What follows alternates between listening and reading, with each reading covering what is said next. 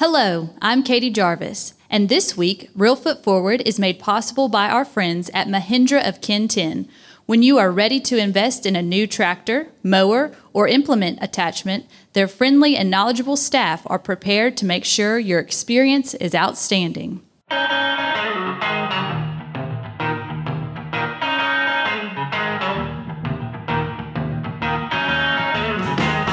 Welcome to Reelfoot Forward from Discovery Park of America, located up here in the corner of beautiful West Tennessee. Every day at our museum and heritage park, we inspire children and adults to see beyond.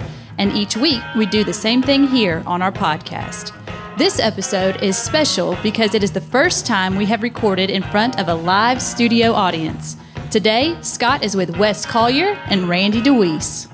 Thank you, Katie. I'm Scott Williams, host of Reelfoot Forward, where each week, just like at our museum and heritage park here in Union City, Tennessee, we explore the culture, the spirit, the accomplishments, and the heritage of West Tennessee. We thought this would be a really fun episode because today is our annual tractor show, and collectors are here from all over the nation. Um, and as a special treat, I have two very respected and well known collectors here with me for this episode. So, if the incredible studio audience would help me welcome Randy DeWeese and Wes Collier.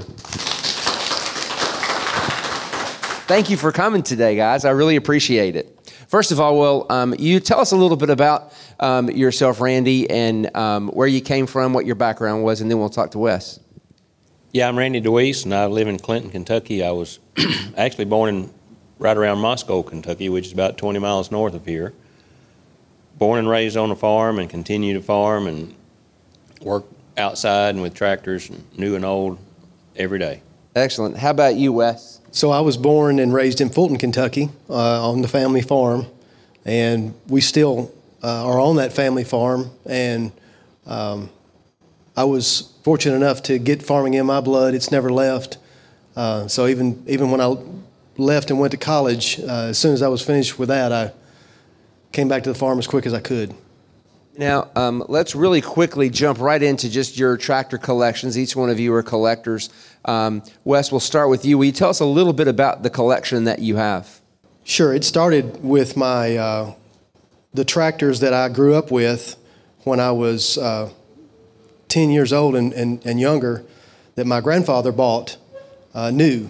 There was three of them, and uh, myself and my brothers all grew up farming the ground with those tractors and we all three uh, developed a love for those tractors. And uh, later on in my life, when the collecting bug started, it, it, was, it was kicked off by those tractors. We would load those tractors up and take them to, to shows around the country uh, when I was growing up and, and in my early 20s. And I, I just realized I, I was a tractor lover and a, and a collector at heart. And, and uh, my wife and I have, have been collecting now for 30 years. And so you have, you know, roughly how many approximate tractors do you have in your collection? Approximately 20. You have like a big barn that you keep them in? Several, yes. what, what, is, uh, what is your favorite, your pride and joy tractor? Uh, the Pride and Joy tractor is a 2850 Hart-Parr that was bought out of a wine vineyard in California. What makes that one uh, special to you? Well, first of all, the, I've only seen a handful of those, and of the handful that I've seen, only a only a couple have had the factory cab on it, which this one does. And uh, my wife was born and raised in Charles City, Iowa, which is where the Hart-Parr factory was. And so most most of the male members of her family worked at the Hart-Parr factory and the Oliver uh, factory uh, along with it. And so uh, we feel like we have a family tie to that name. And so we, have got a, a, a, super rare Hart-Parr with a cool story of how we of how it wound up at our farm. How about you, Randy? The farm I grew up on had my grandfather's tractors there as well. Um, they weren't operating, they were parked, and, and they were that way for years and years until I was almost an adult. And I decided it was time to do something with them and got to playing with them. And, and uh, but those tractors being there to climb on and, and turn the steering wheel when I was a kid sparked the interest. And I would go around and, and pick up tractors out of other people's barns and other people's fence rows and other people's scrap piles that were going to be discarded and uh, just started gathering stuff up. and that just kept growing and growing, and, and uh, the numbers aren't so great. Probably 20, depending on how you count them, running, not running parts, uh, hopefuls, you know, uh, pipe dreams, but And you have a big you have a big barn also where you have them all stored. we have big, a big building, we have them scattered in several buildings. When I was uh, doing a little research about the topic of uh, tractor shows and tractor collecting, I ran across uh, Dr. James Shepard from DeFuniak Springs, Florida, who apparently has one of the largest collections. Um, and somebody asked him why he collected, and he said, um, I kept badgering my dad to get rid of the mules. And about the time I turned 12 years old, my dad traded the mules in and got a John Deere tractor. This single instrument moved us out of the pits of poverty into prosperity, and I think that's the reason I have such a fondness for old tractors. Um, do you find that to be the case when you're at shows and you're talking to people? Do, do, is there stories behind, is there emotion behind why people are attracted to collecting tractors? Yes, there is. There, there's always um, either a family link or a or, or a memory from childhood. This is this this tractor here that, that we're looking at is just like the one my grandfather had, and I drove it when I was 12, and I can't believe I'm looking at it again. There's always some connection. Usually, there's always some connection. There there might be just a respect uh, from a person who didn't grow up on a tractor uh, around the farm, if you will, uh, a respect for what they're looking at, and and from you know what the, the agricultural industry did in this country uh, in the 20th century. How about you? Do you hear stories? A lot of it uh, has to do with the people involved as well. When you go to these shows across the country and you go to the same show year after year and you develop friendships, uh, lifelong friendships of people you never see but once a year.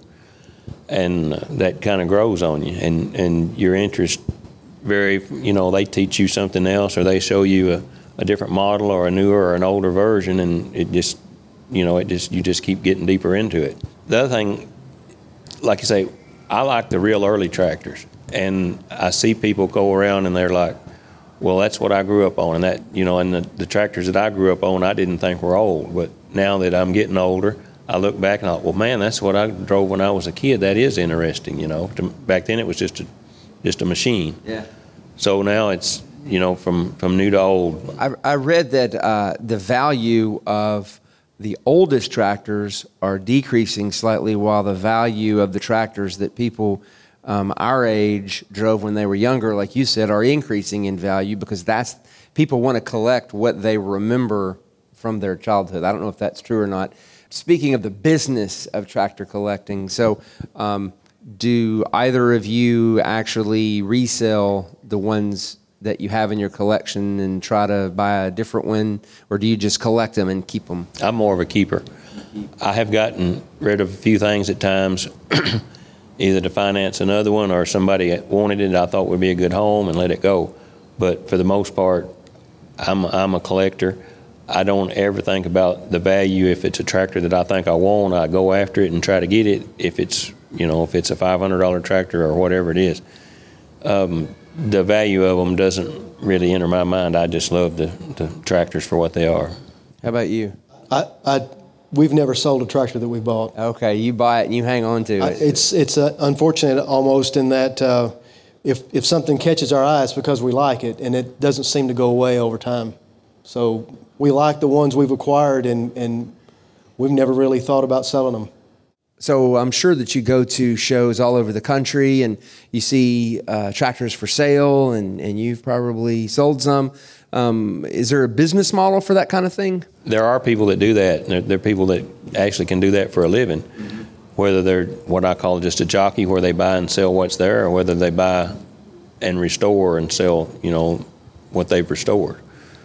Uh, there's people involved in it in the parts business. You know, there, there's a lot of people that make their money in the antique tractor business. I saw a guy today here has a trailer where he's selling parts and things like that. So, um, you you mentioned a while ago the culture of the shows, and, and I'm fast. I'm always fascinated by uh, niche uh, cultures, and um, the tractor show folks seem to all know each other, and there seems to be a normal way they know how to do what they do. They set tents up behind the, you know. Can can you tell us a little bit about what the tractor show world is like for those of us like me who have never? This is my first uh, tractor show, so uh, what what's the world like for for those of you that go and partake of this hobby?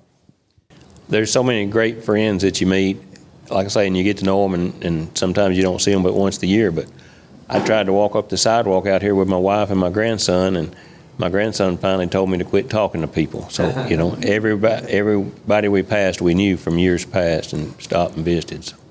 And so, do you do you spend the night at these things usually? I mean, I notice people have tents. Do you stay in a hotel? Is that better? I've never done an overnight show. I've, it's, I've always done the ones that um, that you can drive to and get back in one day. But there are those shows who have uh, primitive camping, and uh, some of the larger shows that draw a more widespread audience. Um, I'm sure you, it's going to involve a hotel stay. So, tell me, what is the biggest and best tractor show in the nation? If you're talking about tractors, I would have to go with Rollag, Minnesota, uh, just because the variety and the and they go from early to old. From uh, if you get into the gas engine end of it, it's Portland, Indiana. So I know that it's not just a broad subject of tractors. What are the different categories at the at the different shows? Well, you have uh, you, what you tend to see a lot at, at, at tractor shows is the 1950, 1960 vintage uh, tractor with electric start on rubber tires.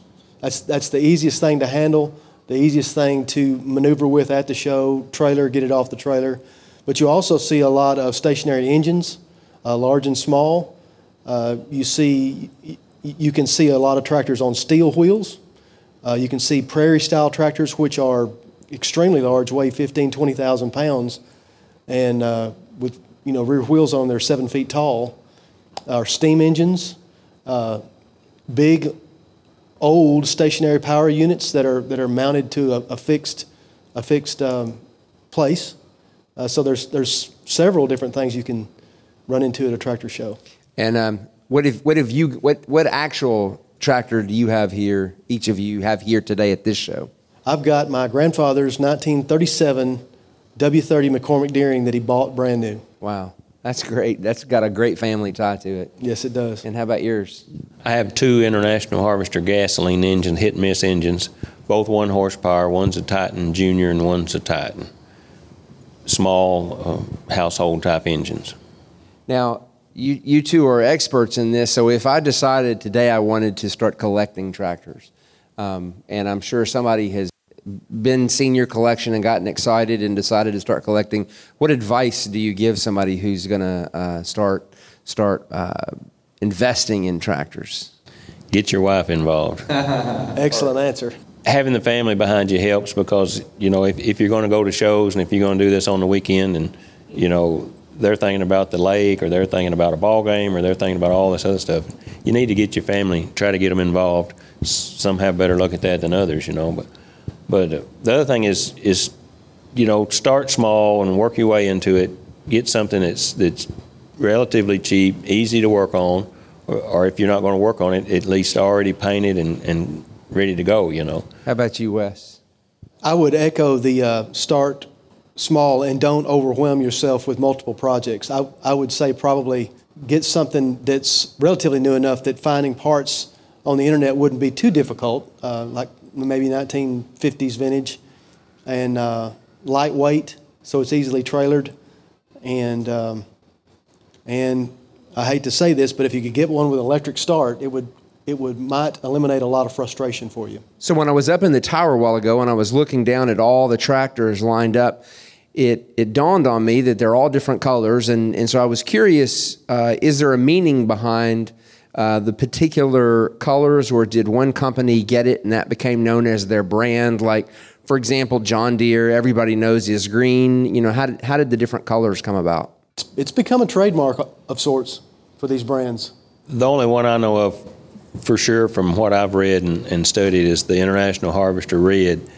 In 37, I think they, they had a gray tractor with red wheels, and for safety reasons, the, the administration of that company decided to go all red for safety reasons. People could see it better. And then I've been told Allis-Chalmers did the same thing with orange. And that's the only two I know any specifics on. Now, um, Katie told me a fact about white tractors. I don't know if it's true or not. The Farmall, the Farmall tractors, the white one meant that the salesman was coming into town. He would have it white on his, his trailer, and then that was the, so people would know that it was a salesperson. Demonstrator tractors. Yeah, Yeah, that's exactly right. Um, so see, that, that's true, Katie. Good job. of course not.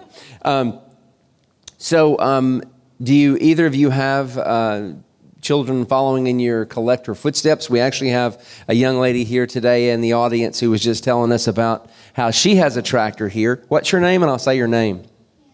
Hannah. Hannah. Ha- Hannah's our youngest probably collector here, and she's got a tractor out there. So, um, are you passing it passing it along?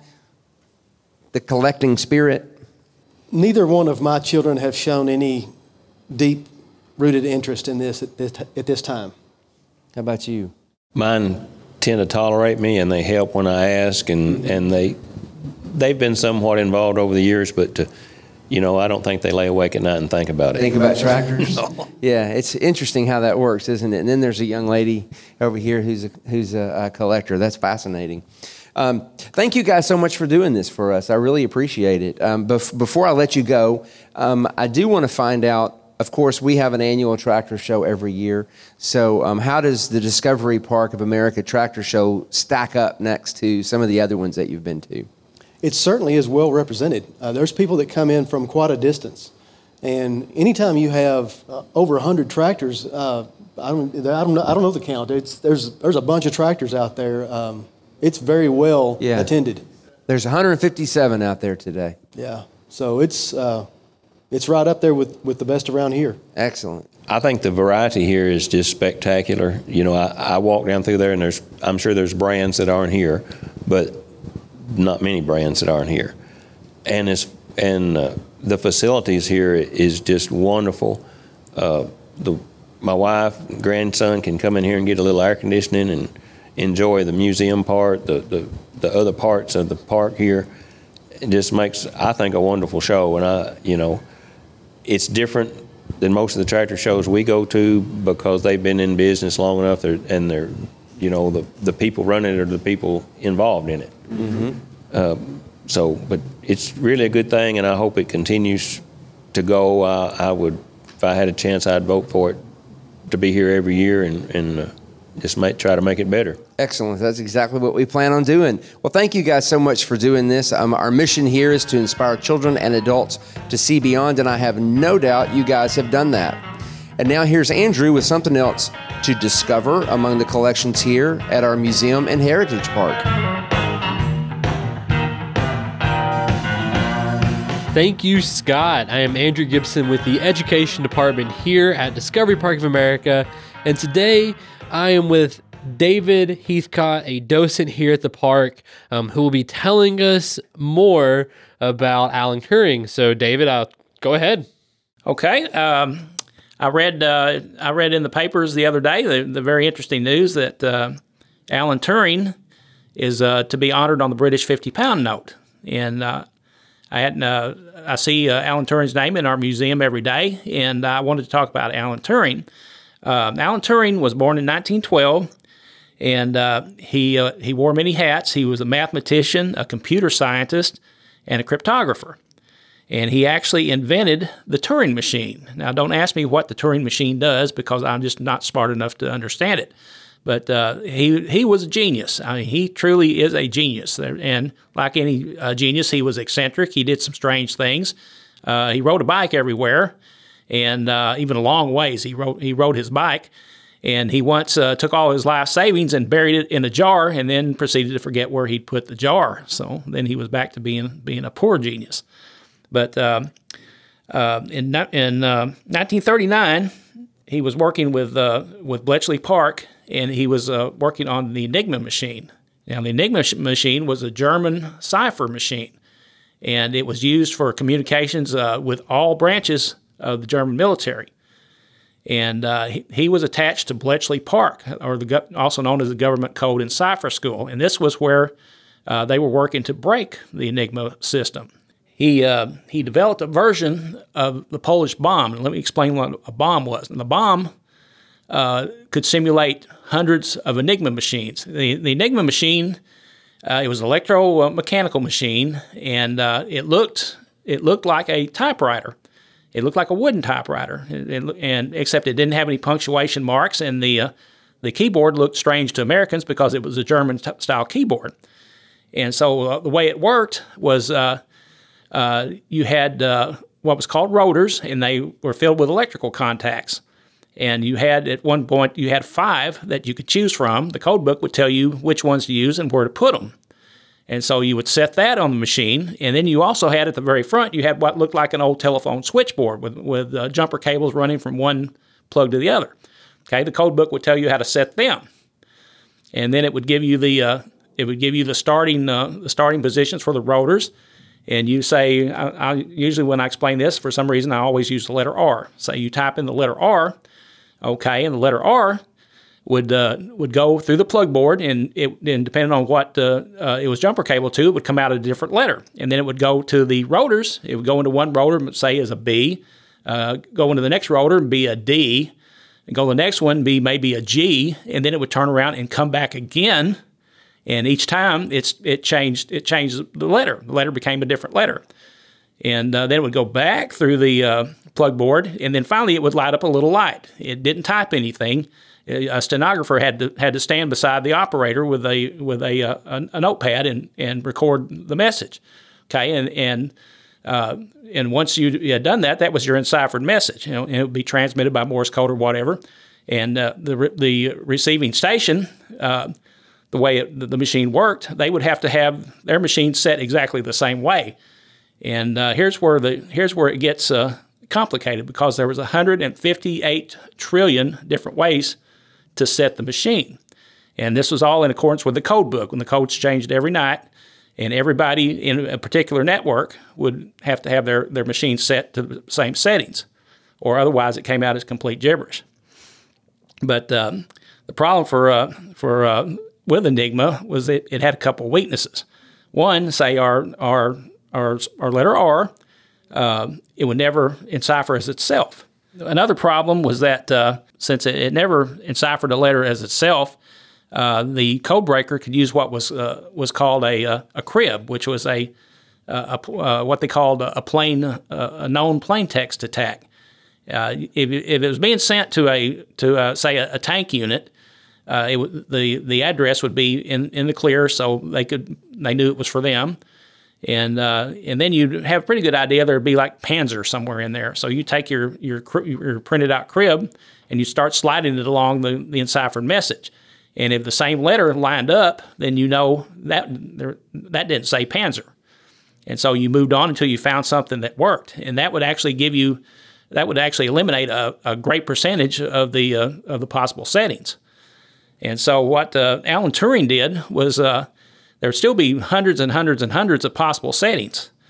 And so the bomb, uh, he basically improved on uh, something that the Poles had built. And the Poles had been uh, reading uh, Enigma traffic for, uh, since 1932 because basically they were between Russia and Germany. And, and every time they get uh, upset with each other, then Poland winds up being invaded. So the, the Poles were very, very invested in, in, in discovering the secrets of Enigma. And when war was about to break out in 1939, they they gave what they had to to the British. And so uh, uh, he he developed an improved an improved bomb that basically simulated a whole bunch of Enigma machines, and it could try all the settings. And if one happened on the on the proper setting for the day, then it would stop. And then you'd put that into the an Enigma machine, and if it came out in, in, in clean plain text, then you knew you were you were in the system for the day, and you could start uh, deciphering messages. But uh, uh, post war, uh, Turing uh, uh, still did a lot of science. He actually became involved in biology, but he had a secret, and his secret was that he was he was a homosexual, and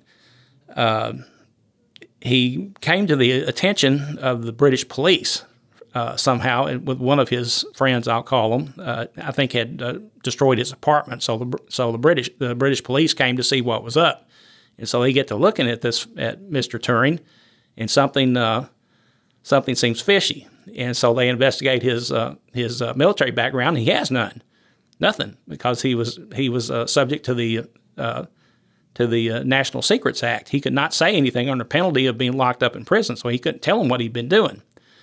and so he was uh, he was offered the option of jail time or chemical castration, and uh, and uh, he took the chemical castration, and uh, two years later, he was uh, he was found dead, and there was a an apple that was uh, soaked in cyanide with one bite taken out of it, uh, laying near his body. And uh, if you've ever uh, owned anything from Apple Computer, one, it's called Apple because of, uh, of Alan Turing, and it has a bite out of it because of Alan Turing. It was a, a sly salute to one of the pioneers of uh, early computers. So I know our listeners, just like myself, discovered something new today. Uh, so, David, thank you so much for coming on and sharing this bit of information with us. Um, and once again, thank you all for listening to uh, the Reelfoot Forward, a West Tennessee podcast. And we hope to see you all here at Discovery Park real soon. Thank you for listening to Reelfoot Forward. If you enjoyed this podcast, be sure to subscribe, rate, and leave your review on iTunes or wherever you may be listening. Plan your own adventure to see beyond at Discovery Park of America by visiting discoveryparkofamerica.com. Be sure to also follow us on Facebook, Instagram, and Twitter for the latest updates.